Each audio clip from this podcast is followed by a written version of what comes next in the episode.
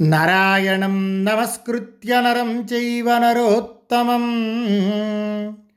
దేవీం సరస్వతీం వ్యాసం తతో జయముదీరయేత్ వ్యాసాయ విష్ణురూపాయ వ్యాసరూపాయ విష్ణవే నమో వై బ్రహ్మనిధయే వాసిష్ఠాయ నమో నమ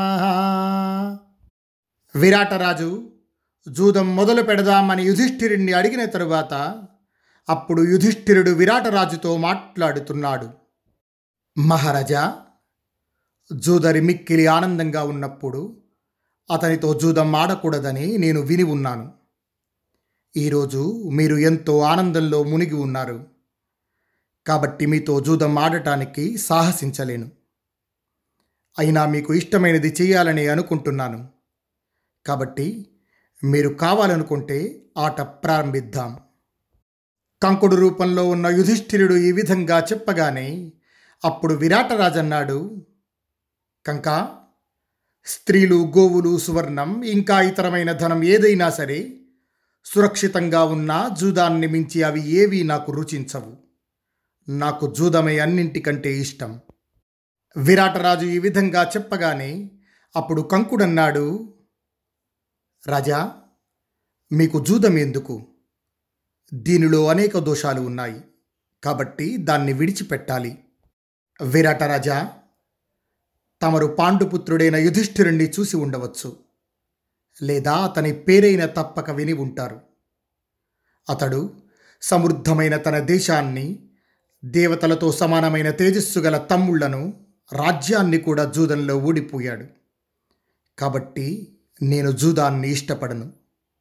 అనేక రత్నాలను ధనాన్ని ఓడి పోగొట్టుకొనిన కారణంగా ఆ జూదరు యుధిష్ఠిరుడు తప్పకుండా ఇప్పుడు పశ్చాత్తాపడుతూ ఉంటాడు. జూదంలో ఆసక్తుడైన వాడికి రాజ్యనాశం అవుతుంది. పైగా జూదరులు ఒకరినొకరు కటువచనాలతో నిందించుకుంటారు. జూదం ఒక్క రోజులోనే గొప్ప ధనరాశిని కూడా నాశనం చేయగలదు.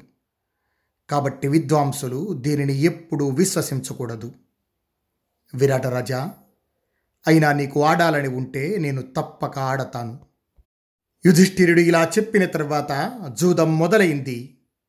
ఆడుతూ మత్స్యరాజు యుధిష్ఠిరునితో అన్నాడు కంక చూడు ఈరోజు నా కొడుకు యుద్ధంలో ఆ ప్రసిద్ధులైన కౌరవుల మీద విజయం సాధించారు. విరాటరాజు ఇలా అనగానే అప్పుడు యుధిష్ఠిరుడన్నాడు బృహన్నల సారథిగా ఉంటే అతడు యుద్ధంలో జయించకుండా ఎలా ఉంటాడు? ఇత్యుక్త కుపితో రాజా మత్స్య పాండవమబ్రవీత్ సమం పుత్రేణ మే షండం బ్రహ్మబంధో ప్రశంససి ఈ మాట వింటూనే మత్స్యరాజు కుపితుడై యుధిష్ఠిరునితో అన్నాడు నీచ బ్రాహ్మణుడా నీవు నా పుత్రునితో సమానంగా ఒక నపుంసకుణ్ణి పొగడుతున్నావు। ఏది అనవచ్చునో ఏది అనకూడదో నీకు తెలియటం లేదు। నిశ్చయంగా నీవు నీ మాటలతో నన్ను అవమానపరుస్తున్నావు। మంచిది. నా కొడుకు భీష్మద్రోణాదులైన సమస్త వీరులను ఎందుకు జయించలేడు? బ్రాహ్మణుడా మిత్రుడు అయిన కారణంగా నిన్ను ఈ అపరాధానికి క్షమిస్తున్నాను. జీవించి ఉండాలనుకుంటే తిరిగి ఇలాంటి మాటలు మాట్లాడకు. విరాటరాజు ఈ విధంగా కోపంగా మాట్లాడేసరికి అప్పుడు యుధిష్ఠిరుడన్నాడు మహారాజా ద్రోణాచార్యుడు భీష్ముడు అశ్వత్థామ కర్ణుడు కృపాచార్యుడు రాజైన దుర్యోధనుడు. ఇంకా ఇతర మహారథికులు ఎందరూ ఉన్నా వారినందరినీ ఒక్క బృహన్నలు తప్ప ఆ దేవతాగణాలతో కూడిన ఇంద్రుడైనా సరే ఎదిరించగలుగుతాడా? బాహుబలంలో ఎవరికి సాటి లేదో ఉండబోదో యుద్ధం వస్తోందని తెలిసి ఎవరు సంతోషిస్తాడో? దేవతలు దానవులు మానవులు అందరూ కూడినా అందరినీ ఎవరు జయించగలడో? అట్టి బృహన్నల సహాయకుడుగా ఉండగా రాకుమారుడు ఉత్తరుడు విజయం పొందకుండా ఎలా ఉంటాడు? యుధిష్ఠిరుడు ఈ విధంగా చెప్తూ ఉంటే అప్పుడు విరాటుడన్నాడు కంకా నేను ఎన్ని మారులు వారించినా నీవు నీ నాలుకను అదుపులో పెట్టుకోవటం లేదు. నిజమేలే శాసించే రాజు లేకపోతే ఎవరు ధర్మాన్ని ఆచరించరు. వ్యాస మహాభారతంలో ఎంతవరకు రాస్తే తెలుగులో ఇక్కడ ధర్మరాజు మరో మాట కూడా అన్నట్టు తిక్కన గారు రచించారు. మహారాజా పట్టణంలో బృహన్నల విజయం చాటించు అని ఆయన రాశారు. అంటే ఎందుకంటే దీనివల్ల విరాటరాజుకు మరింత త్వరగా కోపం వస్తుంది అని ఆయన భావన. తత ప్రకుపితో రాజా తమక్షేణాహనద్భృశం ముఖే యుధిష్ఠిరం కోపాత్ నైవమిత్యేవ భర్త్సృయన్ విరాటరాజు ఇలా అన్న తరువాత కోపంతో మండిపడుతూ ఇంకా ఎప్పుడు ఇలాంటి మాటలు ఆడకు అంటూ చేతిలో ఉన్న పాచికను యుధిష్ఠిరుని ముఖం మీదకు బలంగా విసిరికొట్టాడు పాచిక దెబ్బ గట్టిగా తగలటంతో యుధిష్ఠిరుని ముక్కు వెంట రక్తం ధార కట్టింది. ధర్మాత్ముడైన యుధిష్ఠిరుడు ఆ రక్తం భూమి మీద పడకుండా ముందుగానే తన రెండు చేతులతో అదిమి పెట్టి ప్రక్కనే నిలబడి ఉన్న ద్రౌపది కేసి చూశాడు. ఆమె భర్త మనసు గుర్తించి తదనుగుణంగా నడుచుకునేది కాబట్టి అతని అభిప్రాయాన్ని గుర్తించింది. వెంటనే నీటితో నిండిన బంగారు పాత్రను తెచ్చి యుధిష్ఠిరుని ముక్కు నుండి కారే రక్తాన్ని అందులోకి పట్టింది. ఇక్కడ నీటితో నిండిన బంగారు పాత్ర అంటే జలపూర్ణం అంటారు. అన్నంతో కానీ బియ్యంతో కానీ ఫలాలతో కానీ నింపబడేది పూర్ణ పాత్రం. ఇక్కడ ద్రౌపది జలపూర్ణ పాత్రలోనికి యుధిష్ఠిరుడి యొక్క రక్తాన్ని పట్టింది. దేనిలో నుండి పుట్టింది? దానిలోనే నశిస్తుంది. రక్తం నీటి ద్వారా ఏర్పడుతుంది కాబట్టి అది నీటిలోనే నశిస్తుంది. అందుకే జలపూర్ణ పాత్రలోనికి నెత్తురు పట్టడం ఇక తెలుగులో ఇక్కడ విరాటుడు ముఖం మీద కొట్టాడని నెత్తురు కారిందని ద్రౌపది ఆ నెత్తుటిని తన ఉత్తరీయంతో ఒత్తి ఆ ప్రక్కన ఉన్న బంగారు పాత్రలోని నీటితో చేయి తడుపుకుని తుడుస్తుంది అని రాశారు. అదే సమయంలో రాజకుమారుడు ఉత్తరుడు మహాసంతోషంతో స్వేచ్ఛగా నగరంలో ప్రవేశించాడు. దారిలో అతని మీద ఉత్తమమైన సువాసన గల పూలమాలలు కురియసాగాయి. మత్స్యదేశవాసులైన పౌరులు జానపదులు స్త్రీలు అందరూ ఉత్తరునికి స్వాగతం పలికారు. అలా అతడు రాజభవన ద్వారం చేరుకొని తండ్రికి తన ఆగమన వార్తను పంపించాడు. అప్పుడు ద్వారపాలకుడు లోపలికి వెళ్ళి విరాట మహారాజుతో ప్రభు బృహన్నలతో కూడి రాజకుమారుడు ఉత్తరుడు ద్వారం దగ్గర వేచి ఉన్నాడు అని చెప్పాడు. ఈ వార్త విని ఆనందించిన మత్స్యరాజు విరాటుడు తన సేవకునితో నేను వారిద్దరిని చూడాలనుకుంటున్నాను వారిని శీఘ్రంగా లోపలకు తీసుకురా అన్నాడు. రాజుచే ఆజ్ఞాపించబడి వెళ్ళిపోతున్న సేవకుని చెవిలో యుధిష్ఠిరుడు నెమ్మదిగా ముందు ఉత్తరుడిని ఒక్కడినే ఇక్కడకు ప్రవేశపెట్టు బృహన్నలను వెంటరా నీకు. బృహన్నలకు ఒక నిశ్చితమైన వ్రతం ఉంది. యుద్ధభూమిలో కాకుండా ఎవరైనా సరే నా శరీరంలో గాయం చేసినా రక్తం కారేటట్లు చేసినా ఆ చేసినవాడు జీవించడు. నా శరీరం మీద రక్తాన్ని చూసి బృహన్నల తీవ్రంగా కూపిస్తాడు. ఈ అపరాధాన్ని క్షమించడు. విరాటరాజును మంత్రి సైన్య వాహనాలతో సహితంగా చంపిపారేస్తాడు అని చెప్పాడు. తతో రాజ్ఞస్సుతో జ్యేష్ఠ ప్రావిశత్ పృథివీంజయ శోభివాద్య పితు పాదు కంకం చాప్యుపతిష్ఠత ఆ తరువాత విరాటుని జ్యేష్ఠపుత్రుడైన ఉత్తర కుమారుడు లోపలికి వచ్చి తండ్రి పాదాలకు నమస్కరించి కంకునికి కూడా తల వంచి నమస్కరించాడు. కంకభట్టు ఏకాంతంగా నేల మీద కూర్చొని ఉండటం సైరంధ్రి అతనికి పరిచర్య చెయ్యటం అతడు వ్యగ్రమనస్కుడై ఉండటం నిరపరాధి అయిన అతని శరీరం నుండి రక్తం కారటం చూశాడు ఉత్తరుడు. అప్పుడు ఉత్తరుడు గొప్ప ఉద్వేగంతో తండ్రిని రాజా ఎవరు ఇతనిని కొట్టినది? అంత పాపకర్మ చేసిన వారెవరు అని అడిగాడు. ఉత్తర కుమారుడు ఈ విధంగా అడుగగానే అప్పుడు విరాటుడన్నాడు. కుమారా నేనే ఈ కుటులుణ్ణి కొట్టాను. అతడంతటి గౌరవానికెన్నటికీ అర్హుడు కాదు. చూడు మరి నేను నీ పరాక్రమాన్ని ప్రశంసిస్తుంటే అతడు ఆ పేడిని గురించి గొప్పగా చెప్తున్నాడు. విరాటరాజు ఇలా పలికేసరికి అప్పుడు ఉత్తరుడన్నాడు. రాజా నీవు చాలా అనుచితమైన పని చేశావు. వెంటనే ఇతనిని ప్రసన్నం చేసుకో. లేదా బ్రాహ్మణుని యొక్క భయంకరమైన కోపం అనే విషయం నిన్ను సమూలంగా దహించి వేస్తుంది.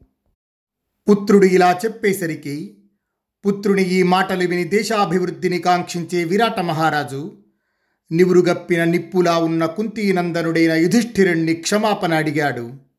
క్షమాపణ అడిగిన రాజును చూసి యుధిష్ఠిరుడన్నాడు విరాటరాజా నేను చిరకాలం నుండి క్షమావ్రతాన్ని పాటిస్తున్నాను. కాబట్టి నీ ఈ అపరాధాన్ని అప్పుడే క్షమించేశాను. నాకు నీ మీద ఇసుమంతైన కోపం లేదు. మహారాజా నా ముక్కు నుండి కారిన రక్తం భూమి మీద పడినట్లయితే నీ రాజ్యంతో సహా నీవు నశించిపోయి ఉండేవాడవు.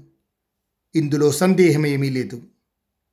రజా ఎవరిని నిందించని ఏ అపరాధం చేయని వ్యక్తిని కొట్టటం అన్యాయం. అయినా నీవు చేసిన పనిని నేను నిందించను. ఎందుకంటే బలవంతుడైన రాజు తరచుగా తొందరపడి ఇటువంటి కఠిన కర్మలు చేసే అవసరం వస్తుంది. శోణితేతు వ్యతిక్రాంతే ప్రవివేశ బృహన్నల అభివాద్య విరాటంతు కంకం చాప్యుపతిష్ఠత. యుధిష్ఠిరుడి ముక్కు నుండి రక్తం కారటం ఆగిపోయాక బృహన్నల రాజ్యసభలో ప్రవేశించి విరాట మహారాజుకు కంకభట్టుకు కూడా నమస్కరించాడు. ఇటు విరాటరాజు యుధిష్ఠిరుని క్షమాపణ అడిగి సవ్యసాచి అయిన అర్జునుని గూర్చి విని ఉన్నప్పటికీ యుద్ధభూమి నుండి వచ్చిన ఉత్తరుణ్ణి ప్రశంసించటం మొదలుపెట్టాడు. కుమార ఉత్తర నిన్ను పొంది నిజంగా నేను పుత్రవంతుడినెగ్గాను నీతో సమానుడైన వేరొక కొడుకు నాకు లేడు ఉండబోడు. ఒకే లక్ష్యంతో పాటుగా వెయ్యి లక్ష్యాలను కూడా ఛేదింపగలిగే బాణం వేస్తూ కూడా ఎన్నడూ గురి తప్పని ఆ కర్ణునితో నీ యుద్ధం ఎలా జరిగింది? బిడ్డా ఈ సమస్త మనుష్యలోకంలో సాటి వచ్చేవారు ఎవరూ లేని ఆ భీష్మునితో నీవు ఎలా తలపడ్డావు? వృష్ణవీరులు కౌరవ వీరులు కాక సమస్త క్షత్రియులకు ఆచార్యుడై శస్త్రధారులలో అందరికంటే ఉన్నతమైన స్థానాన్ని పొందిన ఆ ద్రోణాచార్యునితో నీ యుద్ధం ఎలా సాగింది? ఆచార్యుని యొక్క పుత్రుడు శస్త్రధారులందరిలో శ్రేష్ఠుడు అశ్వత్థామ పేరుతో ఖ్యాతికెక్కిన అతనితో నీ పోరు ఎలా సాగింది? ధనమంతా కోల్పోయి దుఃఖార్తులైన వర్తకులు వలె ఎవరిని చూసి గొప్ప గొప్ప యోధులందరూ బింకాన్ని సడలించుకుంటారో? ఆ కృపాచార్యునితో నీ సంగ్రామం ఎలా జరిగింది? తన గొప్ప బాణాలతో పర్వతాలను కూడా చీల్చగల ఆ దుర్యోధనుణ్ణి నీవెలా ఎదుర్కొన్నావు? కుమారా కౌరవులు యుద్ధంలో పట్టుకున్న గోధనాన్ని వారిని జయించి నీవు తిరిగి తెచ్చావు. ఇది చాలా మెచ్చుకోతగింది ఈనాడు మన శత్రువు ఓడిపోయాడు. అందుకని నాకు ఈ గాలి చాలా సుఖదాయకంగా ఉంది. నీవు శత్రువులందరినీ యుద్ధంలో జయించి వారిని భయంలో పడవేశావు. పైగా ఆ సమస్త బలశాలుల చేతి నుండి మన గోధనాన్ని పులి ఇతర జంతువుల నుండి మాంసాన్ని లాక్కొన్నట్లుగా విడిపించి తీసుకొని వచ్చావు. విరాటుడు ఇలా అడిగేసరికి అప్పుడు ఉత్తరుడన్నాడు తండ్రి నేను గోవులను జయించలేదు శత్రువుల మీద విజయాన్ని సాధించలేదు. ఈ సమస్త కార్యాన్ని ఎవరో ఒక దేవకుమారుడు చేశాడు. నేను భయంతో పారిపోయి తిరిగి వస్తూ ఉంటే వజ్రం వలె బలిష్టమైన శరీరం గల దేవపుత్రుడు నన్ను మరణించి అతడు స్వయంగా రథంపై రథికుడై కూర్చున్నాడు. అతడే గోవులను జయించి తెచ్చాడు. కౌరవులను ఓడించాడు. తండ్రి ఇదంతా ఆ వీరుని పనే. నేను ఏమీ చేయలేదు. కృపాచార్యుడు ద్రోణాచార్యుడు అశ్వత్థామ కర్ణుడు భీష్ముడు దుర్యోధనుడు ఈ ఆరుగురు మహారథికులను అతడే తన బాణాలతో యుద్ధ విముఖులను చేశాడు.